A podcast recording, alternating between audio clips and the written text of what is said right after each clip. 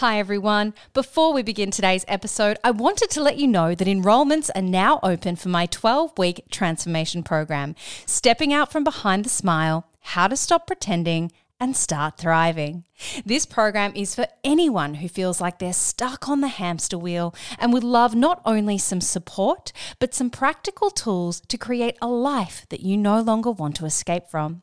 If you'd like to know more, you can drop me a note through my website, ashbutters.com, or DM me the word smile on Instagram.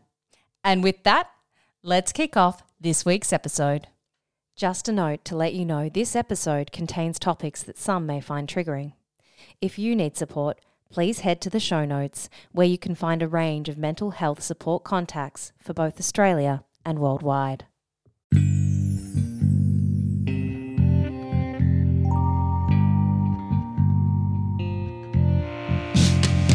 Welcome to Behind the Smile with Ash Butters, a podcast designed to reveal the truth behind the masks we wear.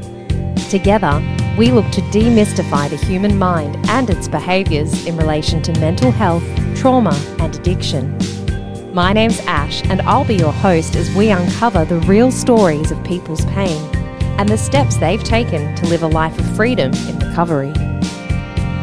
From sobriety to spirituality, Join me each week as we uncover the reasons why people seek recovery and how their lives have changed by living one day at a time.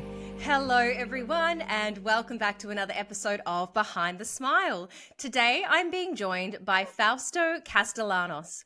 Fausto is a spiritual advisor, clinical counselor, and motivational speaker who is commonly referred to as the hope dealer. Fausto found a way to find purpose in his pain by creating a mindset that everything he went through was to help others grow through. Fausto has swapped his old destructive addictions for a new addiction, which is helping people to find purpose and healing. Now, dialing in from the west coast of the US, I'd love to welcome Fausto onto the show. So, Fausto, welcome to Behind the Smile. How are you doing today? Oh man, after that introduction, my day's perfect now. That's all I gotta say. Wouldn't it be nice if that played every time you entered a room? Hundred percent. I mean, I think I will just pay you like a hundred dollars a day to call me every morning and tell me that. Good morning, like an automatic record. Yeah, we, we can work something out for sure, for sure.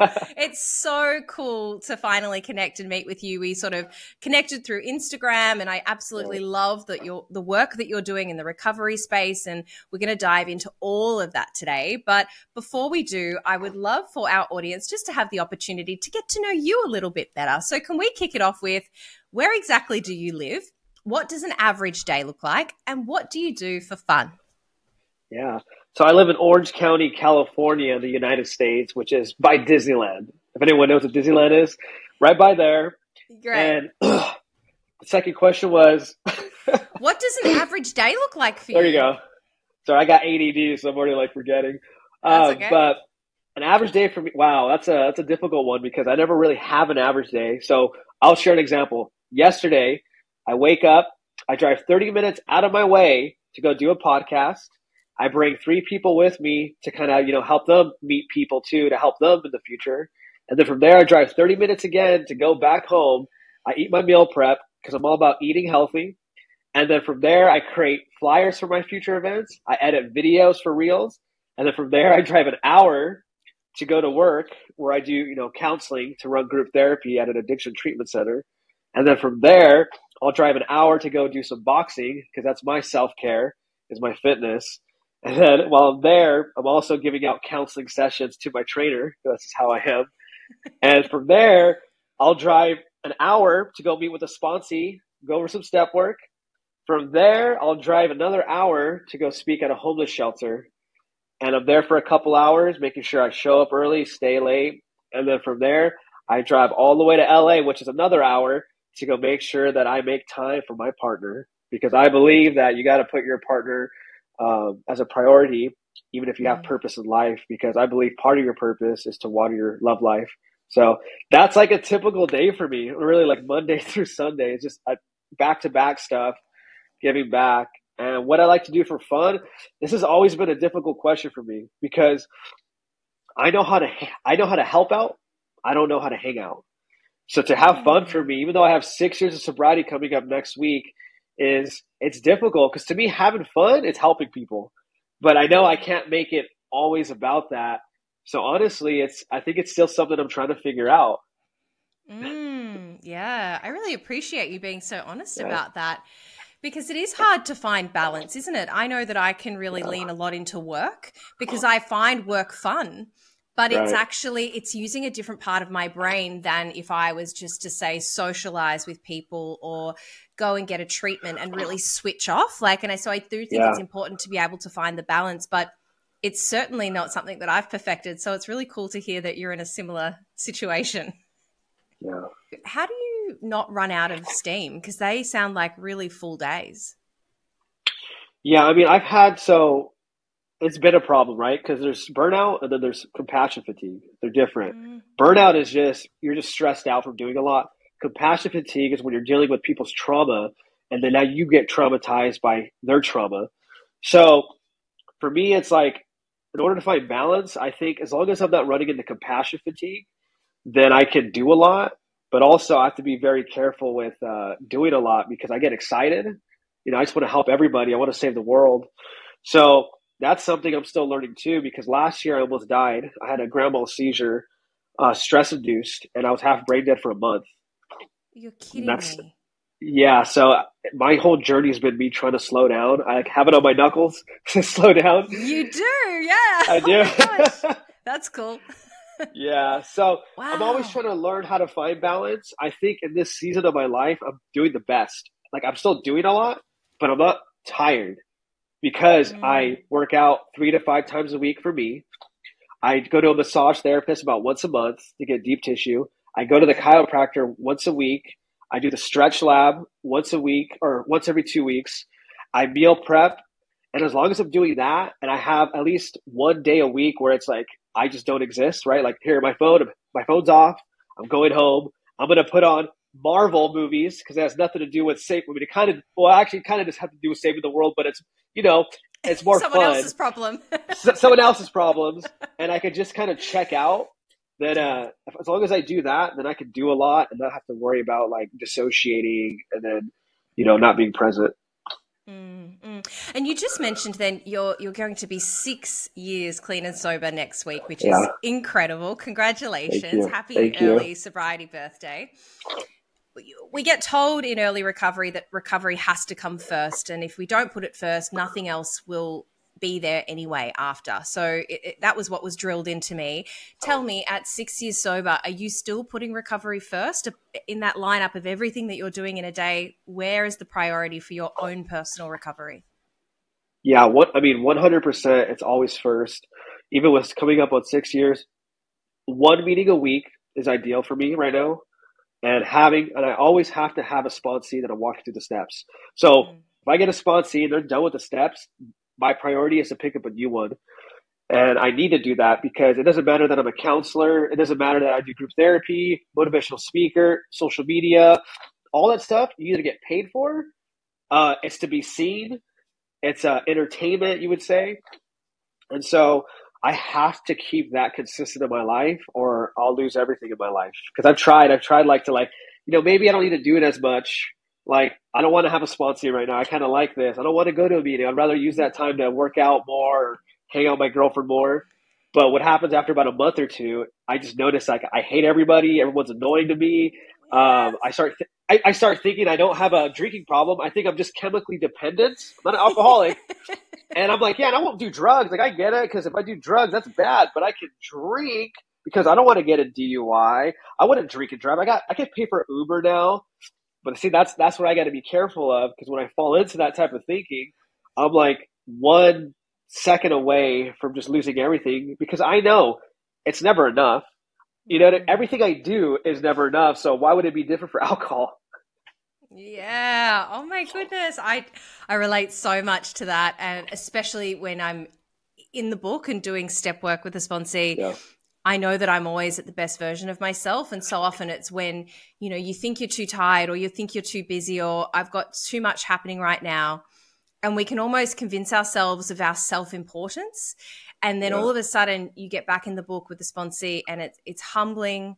it's service, and it yeah. reminds you of why you need to stay sober. So it's so yeah. powerful on so many levels. Like for example, just real quick, I was going over to the four step with my sponsee, and you know, and he has four months sober, and we were going over his defects of character, and one of them was um, overcompensating, right? And he was like, "Yeah, I think being a so this is him talking. He's like, I think being a social media influencer, getting you know famous on TikTok and being on MTV and all these shows." He's like, I he's like, I think that was never me. I just did that to feel seen. He's like, because honestly, he's like, I don't like doing it. He's like, I think that's why I never really do anything with it. He's like, I get there to that top. I got, he has all the top YouTubers too, like they have him on their show. And he's like, I just don't follow through. I, I blow it up. He's like, I honestly think I just want to stay home, be on my computer, do day trading, and work out for me, hike for me, and never make a video again. And it hit me because I was like, Am I doing that? you know? because we're holds up him, the mirror. Yeah, yeah. Because me and him are so similar. We're the same personality type. We're ENFPs with the Myers Briggs, same. And I'm just like, oh my gosh, is that why I do so much? Is that why I help so much? Mm. Is that why I became a social media influencer and a motivational speaker? Because I wanted to feel seen.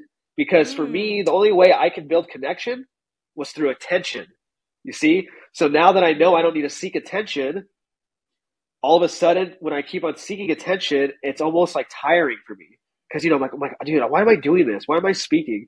And so, like you said, yeah, I think, I, who knows what's going to happen in my six years now, but that hit me really deeply.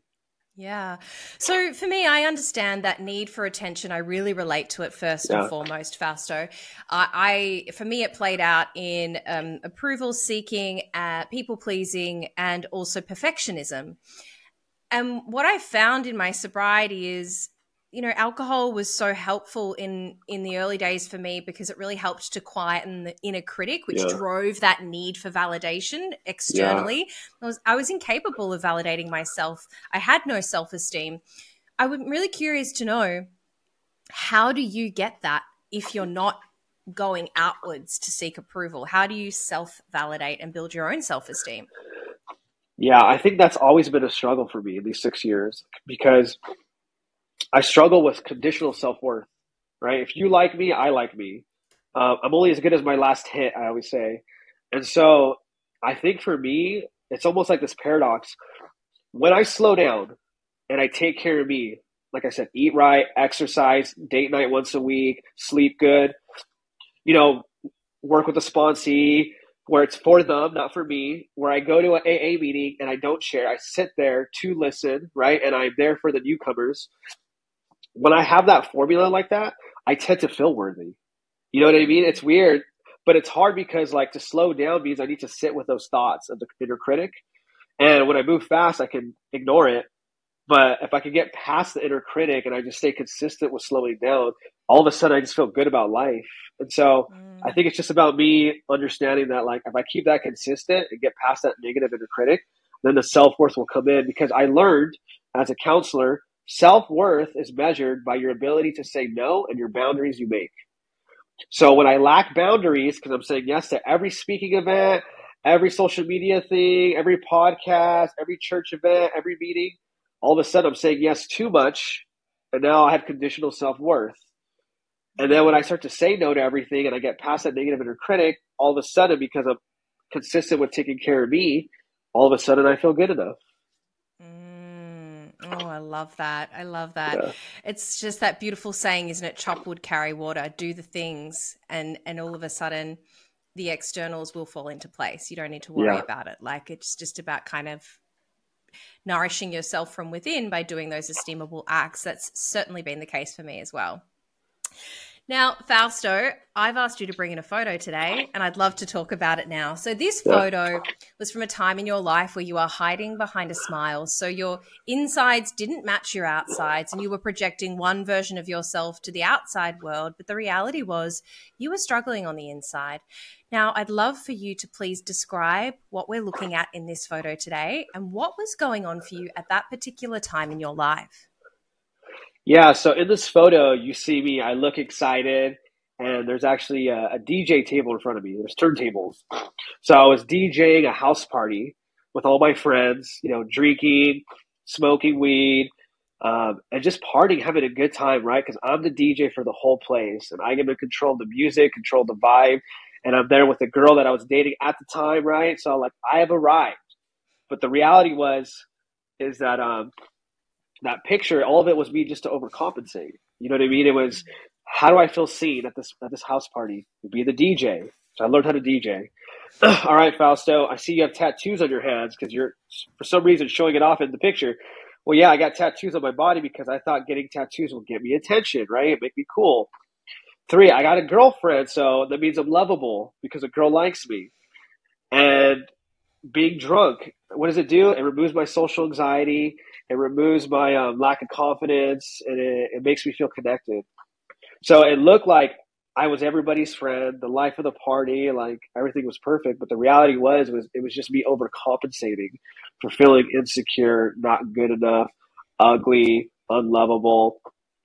And that's what was really going on in any photo of me partying. That's why I party like five days a week because it was the only way for me to to fix that thing inside of me that was haunting me since I was a child. Mm, it's that almost like that escapism from reality. And I mean, you just mentioned then that you've been feeling like that since you were a child. So I'd love to take it back now. Fausto, can you share with me what significant moments occurred throughout your childhood that influenced the person that you became? Yeah, growing up, I grew up with a narcissistic father. So my dad was selfish, self-centered, gaslighting, always angry, created this environment of walking on eggshells. And so I wasn't safe at home. I never knew what my dad was gonna how he was gonna be. So I was always filled with anxiety. And my dad not being around and cheating on my mom. I mean, I really didn't know what was going on, but you know, I just felt this sense of emptiness and loneliness and like just not like a priority. And my mom was amazing, but you know, you always want the love from the parent who didn't give it to you. And mm-hmm. so it didn't matter how nice my mom was to me. It was I wanted my father, especially being a male, right? I want the I want the father figure because I would see kids with their dads taking them to school, their dads showing up to the stuff, you know, them having the cool dads. So I would overcompensate by, you know, hanging out with male uh, friends, older ones especially. Like if any like older kid, like in school, elementary school, give me attention, I was like, oh, that's cool, you know. And so I was always seeking male attention. And when I would seek male attention, I remember in, I was about seven years old, and one of the kids from my apartment complex sexually abused me. And hmm. when it, when it happened, when it happened, it wasn't like it was traumatic. When it happened, I felt visible for the first time. Some boy was giving me attention, and whatever is happening, I don't know what's going on, but I feel visible because I felt invisible this whole time. And so it wasn't until the next day where the kid went back to bullying me that I was confused. Like, oh, did I do something wrong? Because why you treating me different? Yesterday you were acting different. you went from bullying me to giving me all this attention that one night, and now you're bullying me again. So I thought it was my fault. And so I developed fear, shame, and guilt in that moment. And I told myself, I will never allow myself to feel vulnerable again. So I developed to be the know it all, people pleaser, the class clown, and manipulator. And I carried those traits with me throughout elementary school. And then after doing that throughout elementary school, that's when I started, you know, losing myself. Like I have, you know what I mean? I was just playing these parts, but it was working because I wasn't ever feeling vulnerable. And then I get into middle school, and the next thing that fixed me was a girlfriend. Because, see, I thought, well, this girl likes me, which means that guy didn't touch me. You see what I mean? Because it really made me question my sexuality. I had no idea what was going on. And so, as I'm going into middle school, I get this girlfriend. All of a sudden, I'm like, I'm fixed. Mm. I'm fixed. That's when I get into middle school. I'm dating this girl. I'm fixed and all of a sudden the world is beautiful again the problem was was was was when this girl left me you know breaks up typical breakup nothing bad but at the time oh it was the end of my world because that was supposed to be my future wife you know mm, mm, but i yeah. took it in so deeply because i thought she left me because i was sexually abused by a boy that's what i thought in my head so i was like oh my gosh she must have saw that thing that is living inside of me that mm. pain, that mm. insecurity, that fragileness. So from that moment, I said, okay, how do I fix this? And so I became a punk rocker in the summer, meet a girl, and all of a sudden I meet, uh, I become a punk rocker in the summer, and then I meet a girl in eighth grade. So now I'm like, okay, I'm fixed. I got it. I'm fixed. We're good. Until she breaks out with me, and then I go, oh my gosh, she knows too. So then I spiral again, become a skateboarder. I start working out. I was like, maybe this is the formula. I get to ninth grade, and I meet a girl, and I'm, I'm fixed. She breaks out with me, and then I really think, wow, she knows too. So as you can see, it's like these three breakups were really traumatizing me because I thought it was because I was sexually abused by a boy, and they saw what I felt inside that I was not manly enough, I wasn't clean enough. So then from there, I spiraled, and I was like, dude, how do I get out of school? So I faked my death. That didn't work. That's a whole other story. Oh my gosh, can you tell me? I'm so I wasn't expecting that. Hey, so, let's pause. How did you fake your own death? Okay, so and back in 2007, YouTube came out, and I was already tech savvy, so I was already making funny videos before YouTube. So I made a video of a car crash, Incubus music to make it emotional, and I had a picture of me from fourth grade when I was in the hospital from a concussion, and I literally put it out on MySpace, and it said "Rest in peace, Fausto died," and all of a sudden I'm like, "Okay, cool." The problem is everyone showed up at my house and everybody, when they saw me, they were so pissed. They were like, "Why would you do that?" I, I, I, get it now. Like that was totally not something cool to do. But in my head as a kid, I was just, you know, I was ignorant. I was like, "Oh, let me just make this video and get out of class." Um, yeah. So that's what I did, and then the next wow, day, okay. I the next day I told my teacher because I didn't work. I was like, "Hey, teacher, I'm hearing voices to kill people. Can I go home?" thinking, right? Not thinking straight, just thinking like this will get me off of school for a day. That's all I'm thinking. So they send me to the psych ward. I get 51 to 15. They extend it 52 50, which is 14 days because I'm saying I'm not crazy. And they're like, oh, that's what they all say. Yeah. you know? So they extend it. So I have to like basically play, I have to basically pretend I'm crazy in there and slowly become sane to get out. So I get out of class I get out, or I get out of the psych ward, and I get my wish. They're like, "Hey, you don't have to go to uh, school anymore. You can do independent studies." So it worked. Mm. And when I was in that, now you got to think about it. I don't have to go to school, so I don't have to face my anxiety about getting my heart broken. I don't have to go to school and just feel like I'm always walking on eggshells because you got to. I, I started to think that everybody knew I was molested. That's what I thought in my head. And so to me, it was like my escape. Instead of facing it, I'm going to avoid it. Hmm. And then that's when I got into drinking because somebody said, Hey, do you drink? And since I knew I didn't have to go to school anymore, I felt a little bit more confident in lying and saying, Oh, yeah, I drink all the time. Because I knew if I was to drink, at least I wouldn't have to go to school and get caught. Hmm. So that's how I got into drinking was just one day drink some Jack Daniels. We took a shot. And I remember after the third shot, I was like, oh my gosh, mm-hmm. I feel confident. I feel seen. I feel heard. I feel connected. I have no anxiety. I feel like I can talk to everybody in this room that I'm drinking with. And guess what? My past doesn't matter all of a sudden. And this was the first time in my life that I wanted to live. Because I've been wanting to kill myself since a kid because of that anxiety, walking on eggshells, always not feeling good enough. And so to me, alcohol was like God you would say, right? It was God to me. I found God through alcohol. Mm. And that's what started my drinking. My goodness. Can I ask when you were sexually abused by that boy, did you tell anyone at the time? No, because I thought it was my fault. That's the reason why I didn't open up about it because I thought it was my fault. So I just kind of kept it a secret. Mm-hmm. And when did you start talking about it? So I actually don't remember it. I, I blacked out because I didn't remember it until I was 25 and got sober. Wow. Yeah. So those instances where you had these girlfriends, it was like you thought they could see something in you that was like this yeah. darkness that you hadn't even verbalized, but the fear and your own thoughts yeah. were telling you otherwise. Wow. Yeah. that must have just been so painful. I'm I'm really sorry.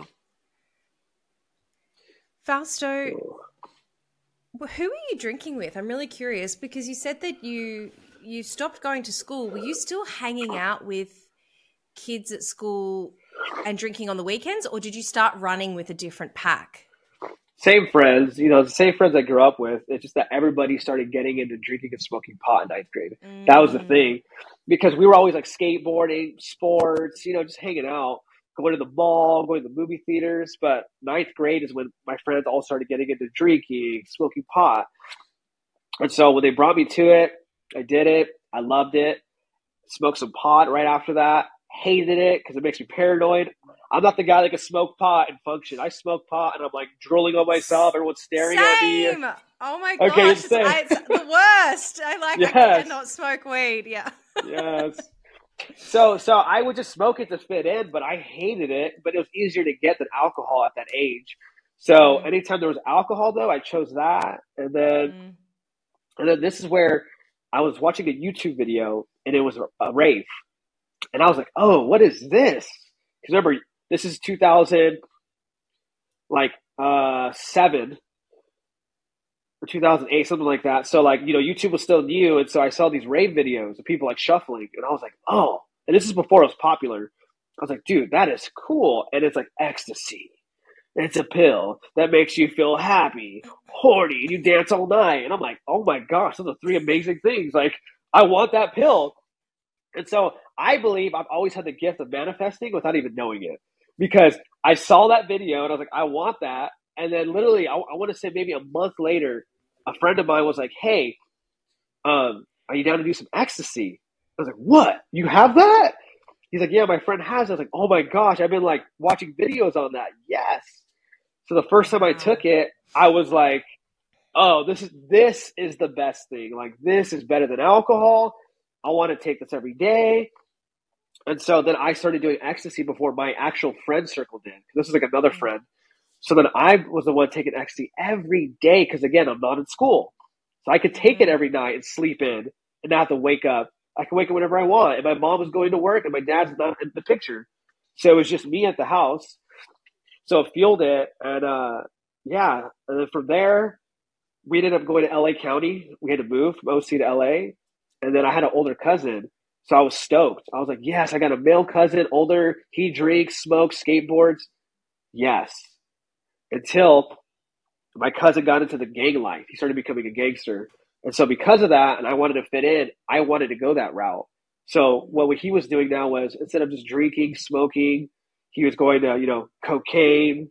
So I started doing cocaine, crack. I did crack. And then he got into meth. Then I get into meth. And then that's where my second traumatic thing happened where I got molested for six months. Because when I was smoking meth at 14, I had no idea what it does, right? I'm just smoking this thing. I feel really good. Well, it, it makes people really sexual. That's what it does. It makes people really sexual. And so now this 14 year old kid, there's this older man that's a neighbor friend um, and I ended up getting molested. But the problem was, was because I was under the influence of meth, because I was sexually abused as a kid, it didn't feel wrong because there was physical arousal. So I had no idea that it's wrong, and I'm high.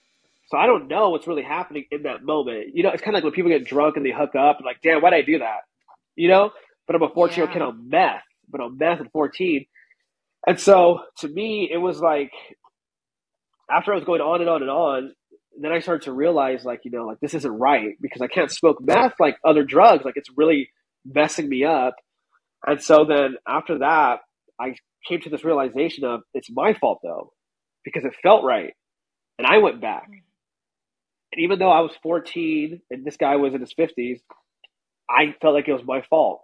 It was my fault as a kid, it was my fault as a teenager. So I had to shame myself and shut it down and then after a couple months, we ended up moving back to OC, and I was able to get away from it. And that's how I got away from that. But now I have these two traumatic things that I have to hide. Mm, my gosh. And so, what was your solution then when you got back to OC? Were you, were you wanting to get clean, or were you just like, this is the way I do life now because living sober is too painful? Yeah. So when I was, I was about 15 when I went back, and um, you know, I didn't know anything about therapy, self help. I didn't, right? It was just like, there's, remember, nobody knows about what's going on inside of me. So my way to cope with it was to, you know, just drown it with alcohol. I was like, okay, I won't touch meth. I won't do cocaine or crack. I'm just going to drink alcohol. That's what I do. And all my friends at that time, because, you know, I was gone for about a year. So all my friends are like, dude, we're going to house parties now. And our friend has a truck. So I was like, oh, perfect, dude. Like, I love to drink, dude. I could get alcohol. Let's party. So I became the party house.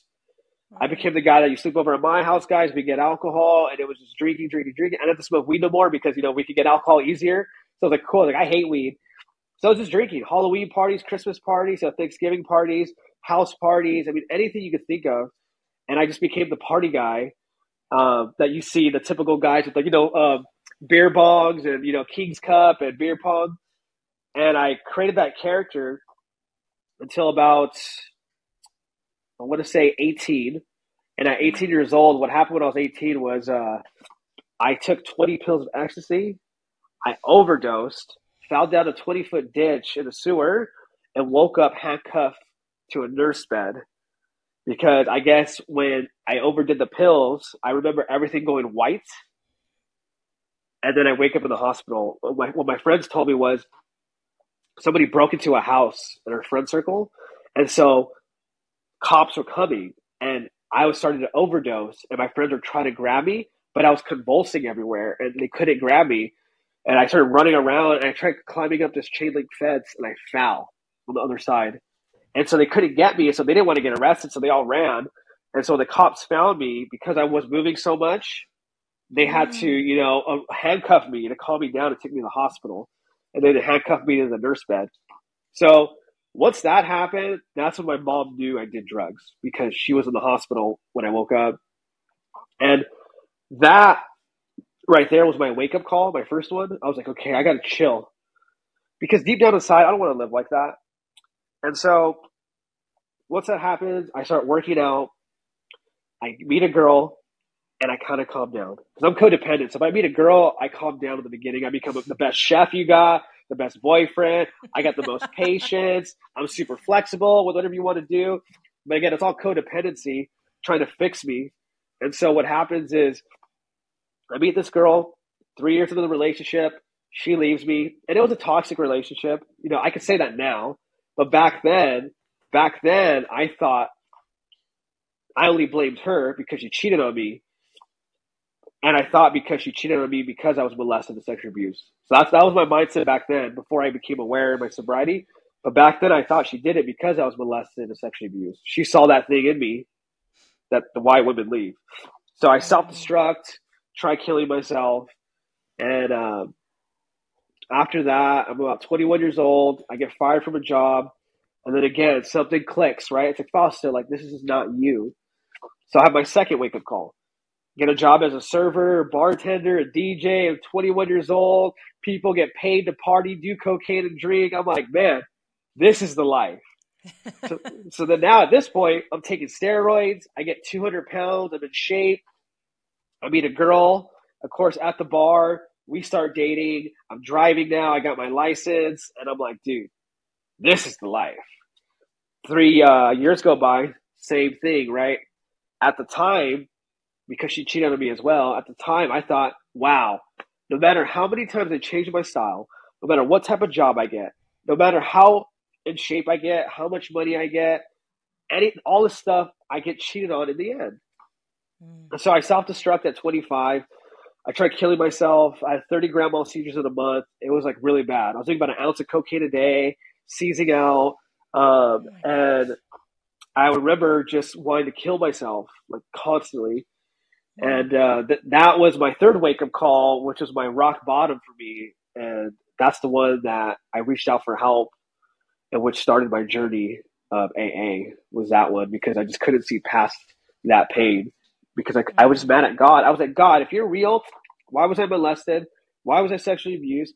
Why was my dad a narcissist and not around? Why did we grow up in poverty? Uh, my mom, oh, my mom got cancer too at this time. So I was like, the one person that was always nice to me even though I manipulated my mom, I yelled at my mom, I used her, all that stuff, you give her cancer.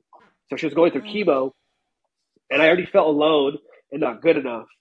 And so it was all that when I was 25 was added that made my rock bottom, which is why I reached out for help.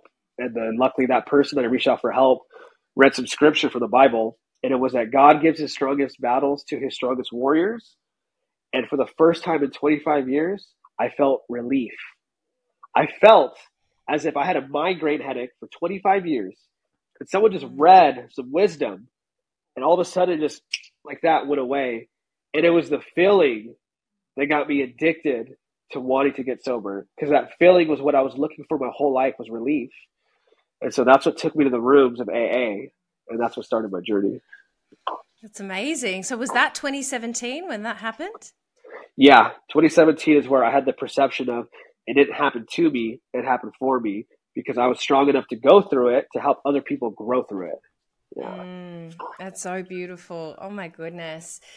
So, what did you hear that changed? Oh, like there was that beautiful scripture from the Bible, but once you yeah. got into the rooms of recovery, what was it that you heard? What did you see that made you think, I, I want this life? I want to choose this life than the old way of what I've been doing for years and years that wasn't working? Yeah, so there's a couple things, right? There was two words that really solidified me to want to go back to AA, and it was me too, because I thought I was the only one experiencing that life and so when I had that spiritual experience with the scripture, and I went to AA the next day, and I went up on the podium the first day because I, you know I was a newcomer, I guess. So when I got there, they're like, "Hey, any newcomers?" And I was like, "Oh, is that me?" They're like, "Yeah." Like, okay, you got to share. I went, "Okay." and and I have bad social anxiety, so you can imagine. I was like, "Oh my gosh, I don't know any of you guys." And it was a podium meeting. It wasn't like you sit down in your chair, but as I went up on the podium and I shared my story for the first time, like I just shared it with you, it was the first time. Um, and that guy came up to me. He said, "Me too."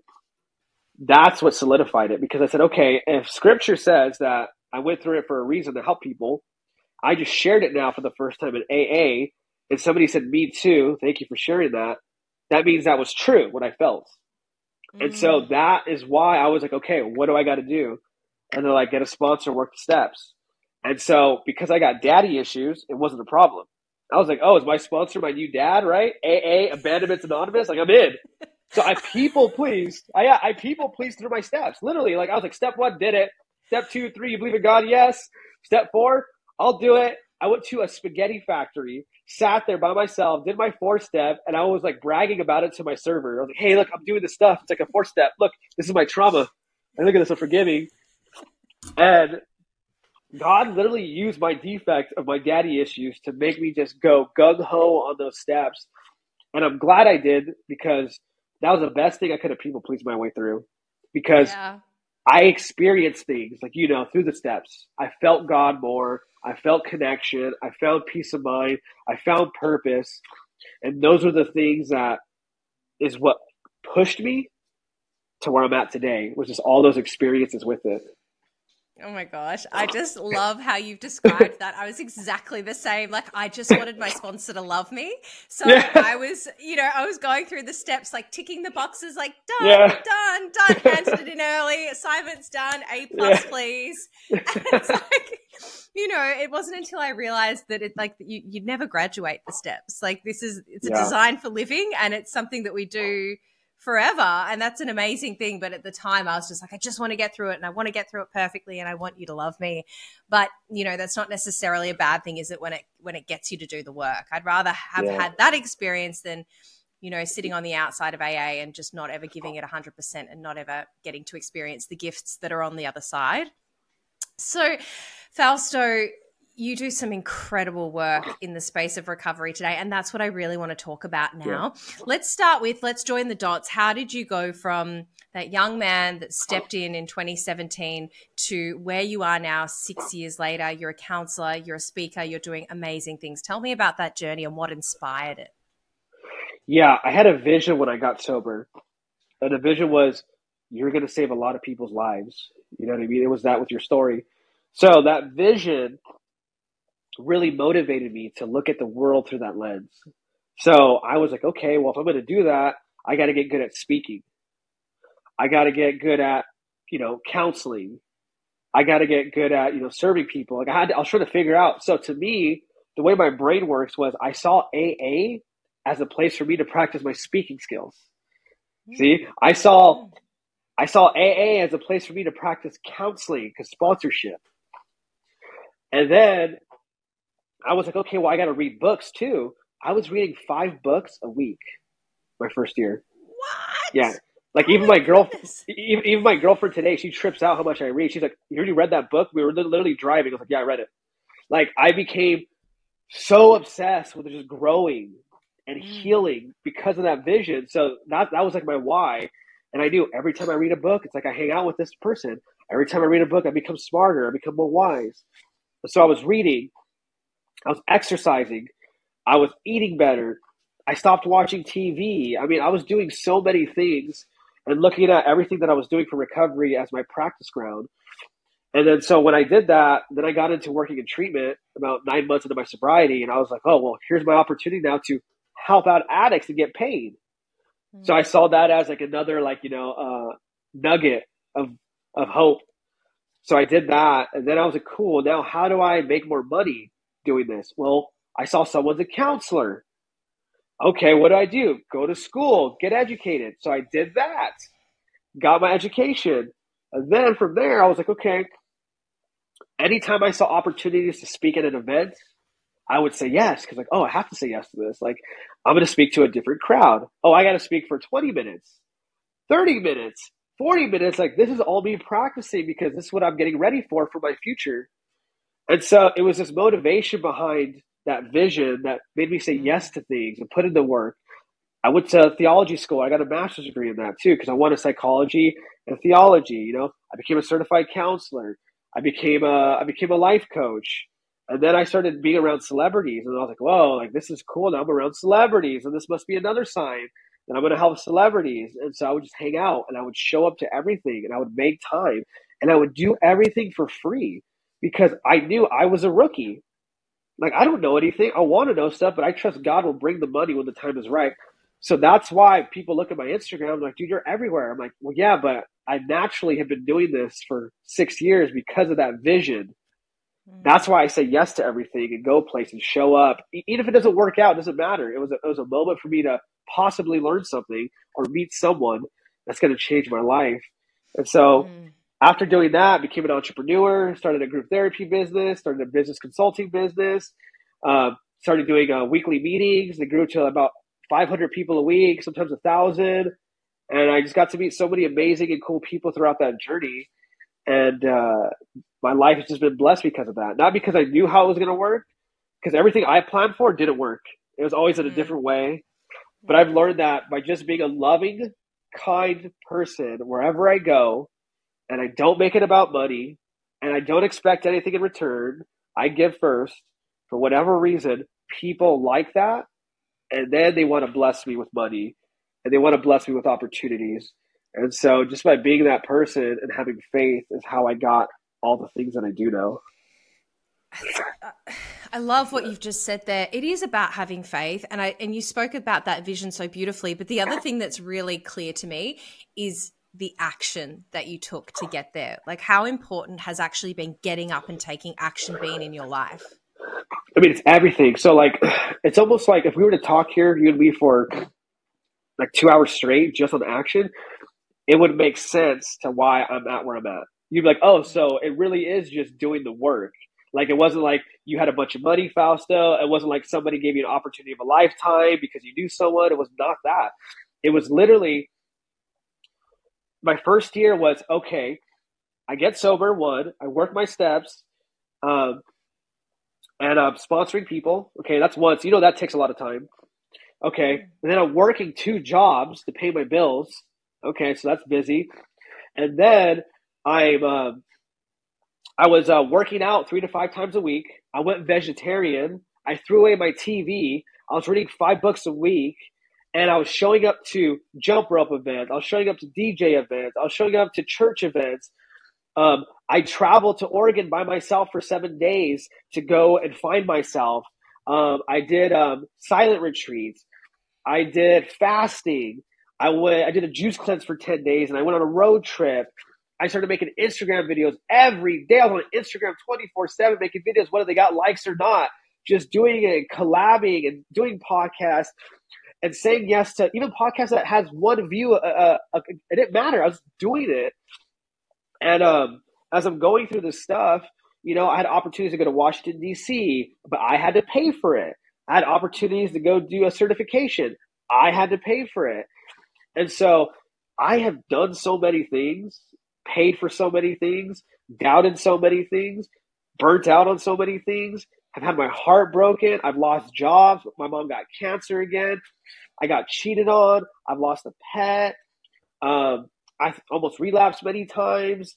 Like a lot of bad things too have happened on top of all that action that I was putting in. And so it really just came down to putting in the work and staying sober no matter what, which means I'm helping somebody out constantly. That's what really is why I got all these things. Because you know I've been in school for four years nonstop. Like you know what I mean? It's like it's mm. it's it's it's a lot. And so I've always been doing mm. stuff.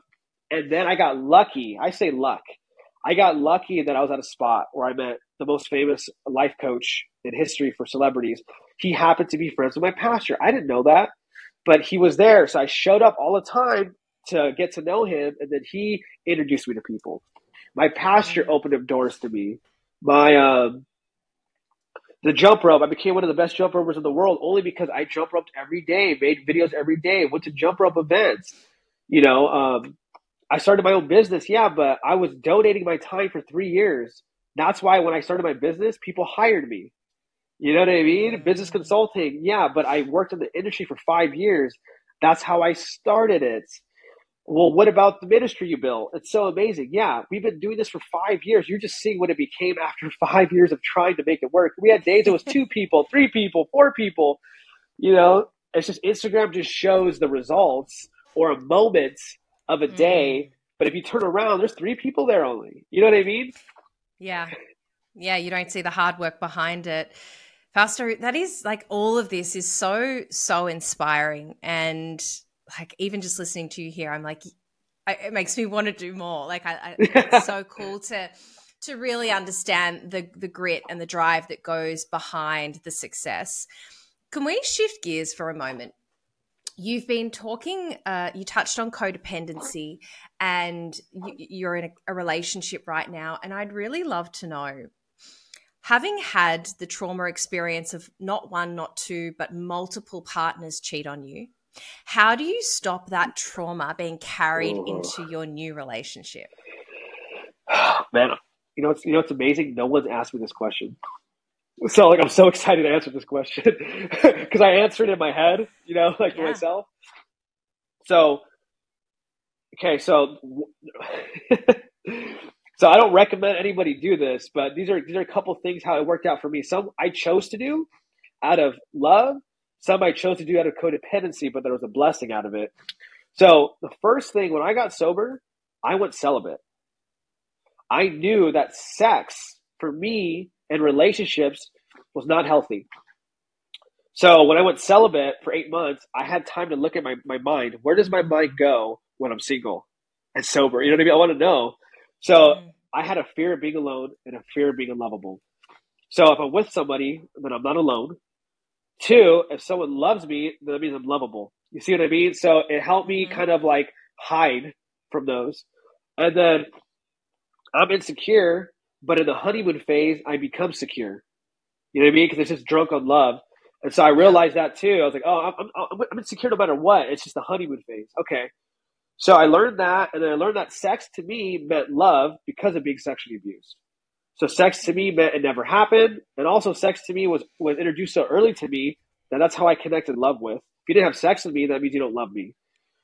So after learning those things and going through the celibacy, when I got eight months sober, I thought God sent me a girl, of course, right? Because oh God, I've never seen her in this AA meeting that I go to every week. She must be the one, right? Because I have the one syndrome, but everybody's the one in my eyes. I go, I've been married fifty times in my head. I got girlfriends in my past. They didn't even know they were my girlfriend. I never told them because I never talked to them. So, so when I thought this girl sent me, God sent this girl. Um, of course, I moved her in a week later. So you start to see like, all right, Faust, even after eight months of celibacy, you're still sick. Mm. But after a month, I called my sponsor and I was like, uh oh, I messed up. He goes, he goes, I know. and I go, what do I do? He's like, well, why you just break up? I'm like, I don't know how to do that. I've never broken up with anybody. They break up with me. Mm. So I found the guts to break up, and it wasn't easy. I broke up after her baptism. How messed up is that? But I never did it, and I was just like, I, I just got to say it. So I break up with her, and I didn't go back. That's when I knew there was some growth. So God needed me to go through that scenario to see that I can actually break up with someone when I see red flags.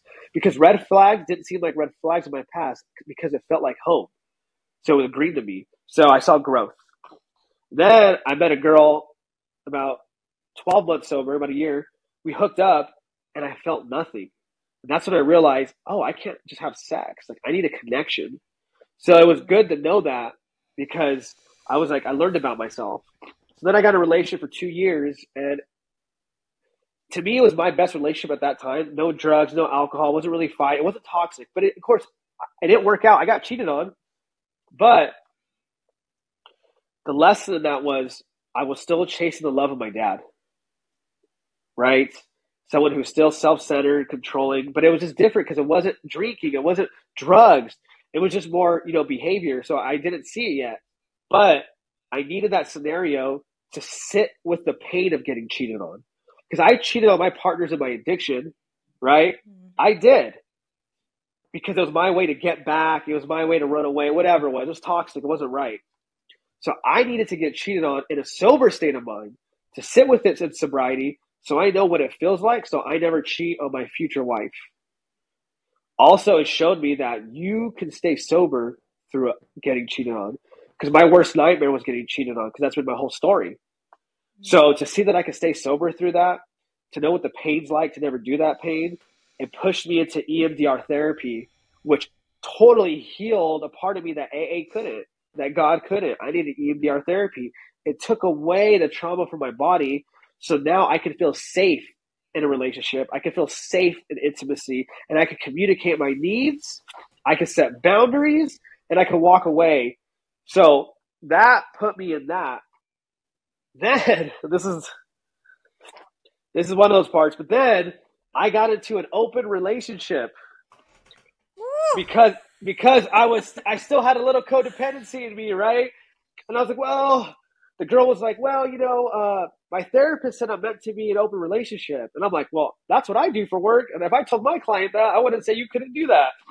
Let's try it out. Oh my gosh. Talk about facing every insecurity I've ever had. I had to literally be okay with being like, hey, what guy do you think is cute in this restaurant? and they should go that one. And I'd be like, wow, he looks nothing like me. Oh my gosh, he's taller than me, doesn't have facial hair, like he's in shape. And it was like, well, yeah, that's my type. And I'm like, then what am I? So that forced me to work through that insecurity of like, why do you feel so insecure about it? Do you think you're not good enough? Do you think I'm going to leave you because somebody else is attractive? You know, it made me look at myself. And so I was going to therapy at this time a lot. I, t- you know, I told my therapist, I was like, oh, I'm trying this. He goes, sounds like it's your codependency, but we'll work through it. so, so he showed me love through it, and I worked through that. And then it was like seeing her with another woman, and you would think as guys, it'd be like, oh, that's probably easy. No, it's not because I saw passion in their eyes. I was like, oh my gosh, she doesn't sound like that with me. What's going on? You want to hang out with her more than me? And mm. so I had to work through that. And it was, again, it was just a fear of not being good enough. It was a fear that, like, that people don't love me. It was, it was all coming to my mind. And then when it got into swinging and all that, I mean, it was just such a crazy experience. But it taught me this it forced me to look at all my insecurities head on, like, actually live it, process it, understand it. And that type of community, the one thing I respect about them the most communication is on another level. Because you literally get to say everything. Like hey i think that girl's cute. How does that make you feel? Oh you feel a little bit um, you feel a little bit um, insecure about it. Okay well let's talk about it. Do you want do you want me to talk about it in a fantasy what i want to do to her first before i actually hit her up to go on a date then do you want to let me you want me to tell you about the dates do you want me to kiss her in front of you hold her hand i mean it was such an incredible experience that i can look at now for what it was when it was going on but that is what helped me become secure. And that's what helped me understand I don't want to do that because I can only handle one woman at a time. My brain, I can't even fathom two people's emotions because when I had two of them with problems, I'm like, dude, I got ADD. I, I can't even handle this. Or you're mad at me because our second girlfriend is mad at you for what I said, and now you're mad at me because she's mad. I'm like, it was just crazy. Yeah. So, so that experience got me secure. It taught me raw communication, and it got me to a point of I know now if you cheat on me, and if you don't want to be with me, that's okay. It has nothing to mm. do with me, and I understand that. And if you find somebody else that makes you happier than me, then that makes me happy because I want you to be happy. So now, as I come into this relationship I'm in now, which is a monogamous relationship, I was able to, from day one, say, these are my non negotiables. This is what I need.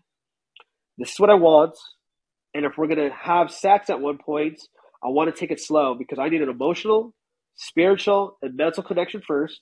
And when we have sex, you can never, ever try to be the assertive one in bed with me because it reminds me of being raped as a kid. So mm. don't put your hand like this. Don't put too much pressure here. Don't do that. And if, if you're cool with that, let's move forward with it. And so it really gave me the skills to walk into this relationship. And she respected it, she understood it. And so in this year and a half of being together, the communication, I get to practice it. Not perfect, but we do great. You know, the, the intimacy is amazing because we get to take it slow and communicate. And uh, I've really been able to learn how to be in a healthy relationship, how to receive love, how to give love. I can make a mistake and not think it's the end of the world.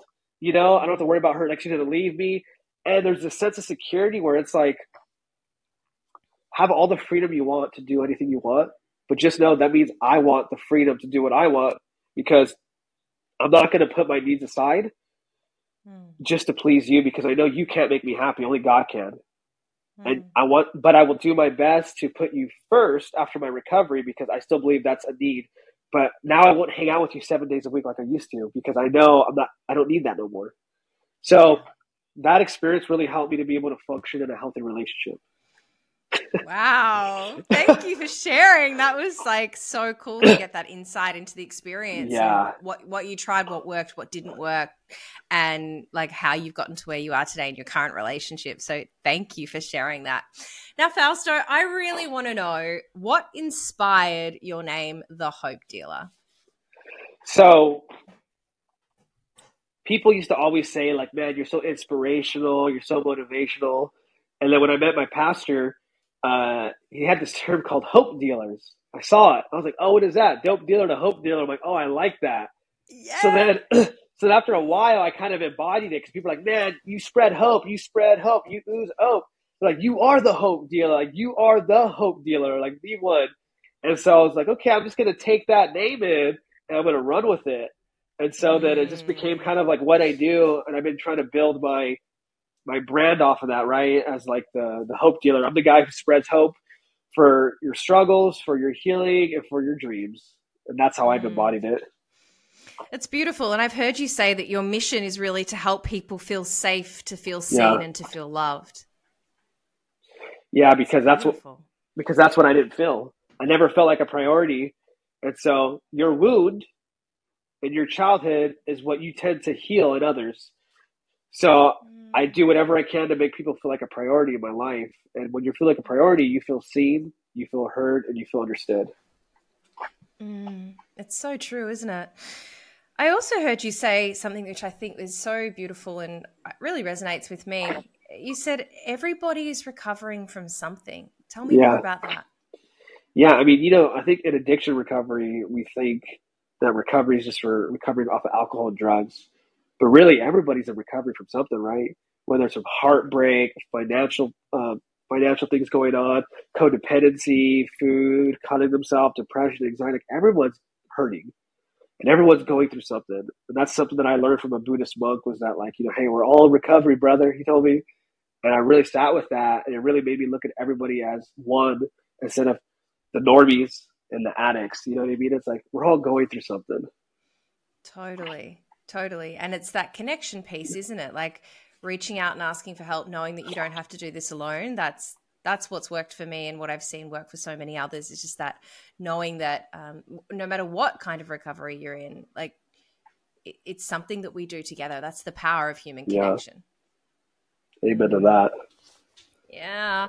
Oh my goodness. Okay, I've got a couple more questions. I feel like I could keep talk to you for hours. Keep, uh, you, you, you keep you keep it coming. I'm okay, telling you because okay. you, you're asking me questions I never get asked, so I get excited. I'm like, like that relationship one. I've never told anybody that online. Nobody has that information. Only That's the people that know awesome. me personally yeah. laugh at that story too. They're like, oh my gosh.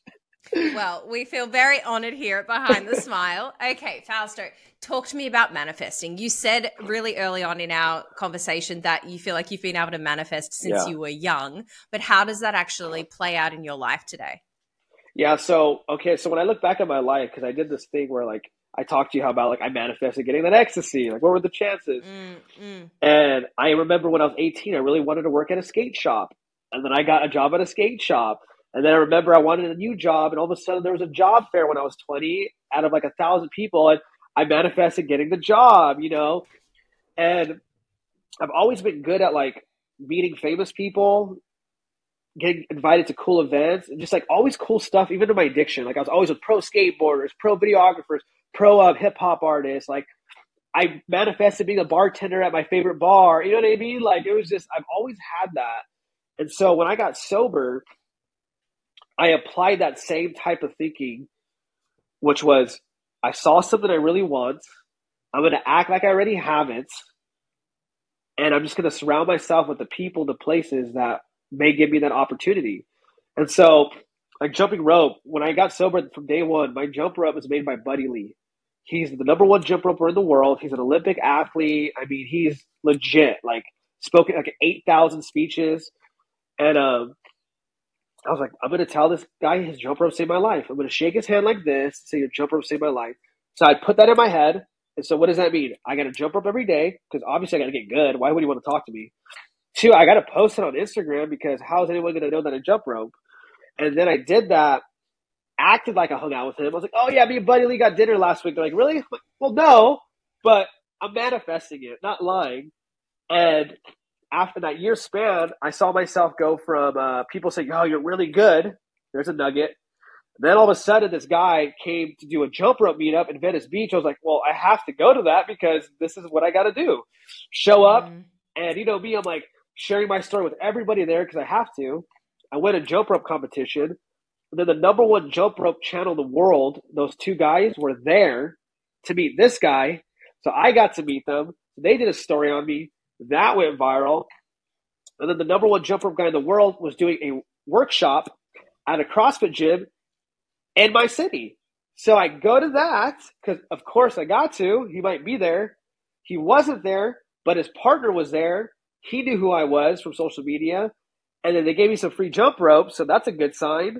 And then a couple months later, that guy calls me finally, the number one guy. I'm doing a jump rope thing in Washington, D.C. If you want to get certified, I know about you, brother. You're doing amazing things. I said, cool. Well, how much does it cost? He's like, 600 bucks for the certification. I looked at the flight, hotel, car. It was like a thousand four hundred. And then I was like, oh, well, I don't have money. Well, I guess I messed up. But then somebody overheard me and said, well, why don't we do a GoFundMe page for you? I don't like asking for things. So they made it. I made the money within a mm-hmm. couple hours. I got to go. And then I'm sitting at Benihana's with this guy. He goes, what do you want to tell me? Shake his hand. Your jump rope saved my life. So I've applied that same method to everything that I do from being a counselor to speaking at places to working with celebrities to uh, podcast, I mean, everything, right? That's just how I, that's how I apply manifesting is figure out what you want, act like you have it, and put yourself around the people and learn the skills that it's going to take to get that opportunity. And if you keep on doing it, you will vibrate. You will have frequencies mm. and energy oozing out of you that somebody's going to look at you and be like, I really want to talk to you. You know what I mean? Because you're in that frequency with what you want to do and with them. And so that's what I've applied to everything in my life. And it's been life changing. Mm. So, what are you manifesting right now? Oh, man. I would say I think I'm just trying to manifest an abundance of wealth where I don't have to work as much because I'm getting paid a lot more for helping others than I ever have. that's like the next thing, right? Because I do a lot of cool stuff. I have a big event. I raise a bunch of money for in December. We're going to have about a thousand people come for Christmas for addicts. Um, awesome. And I got famous happening? in Anaheim, California, right by Disneyland. Ooh, great. And I got a bunch of sponsors and stuff.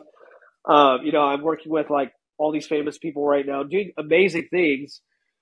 But I think now I want to get to that point where it's like, hey, Fausto, we'll pay you ten grand if you come speak at the school. Sweet. I can say yes to one opportunity a month if I wanted to and be chill. Mm. And so that's kind of what I want to get to next because I want to have more freedom of time.